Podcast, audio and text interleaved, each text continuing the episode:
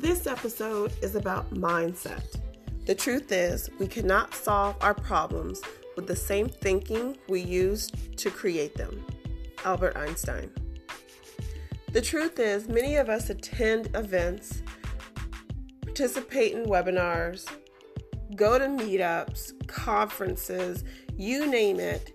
We feel charged and ready to lead the way to our dreams, to our goals, to execute, to conquer.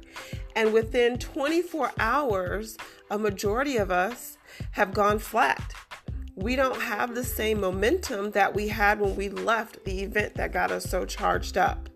And the reason for that is because you have to change your mindset first.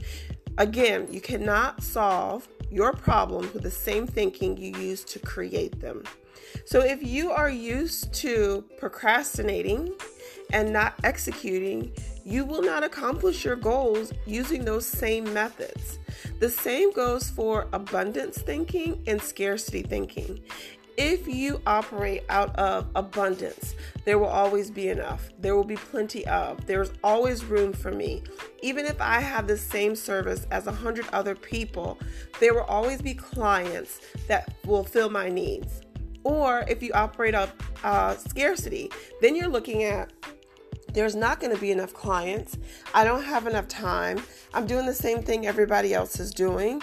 And your mindset is what will allow you to progress from one phase to the next without losing that momentum. But if you don't change the mindset, you don't change the way you execute, then you don't change your habits or your patterns or your everyday things that you do to get to your dreams and goals.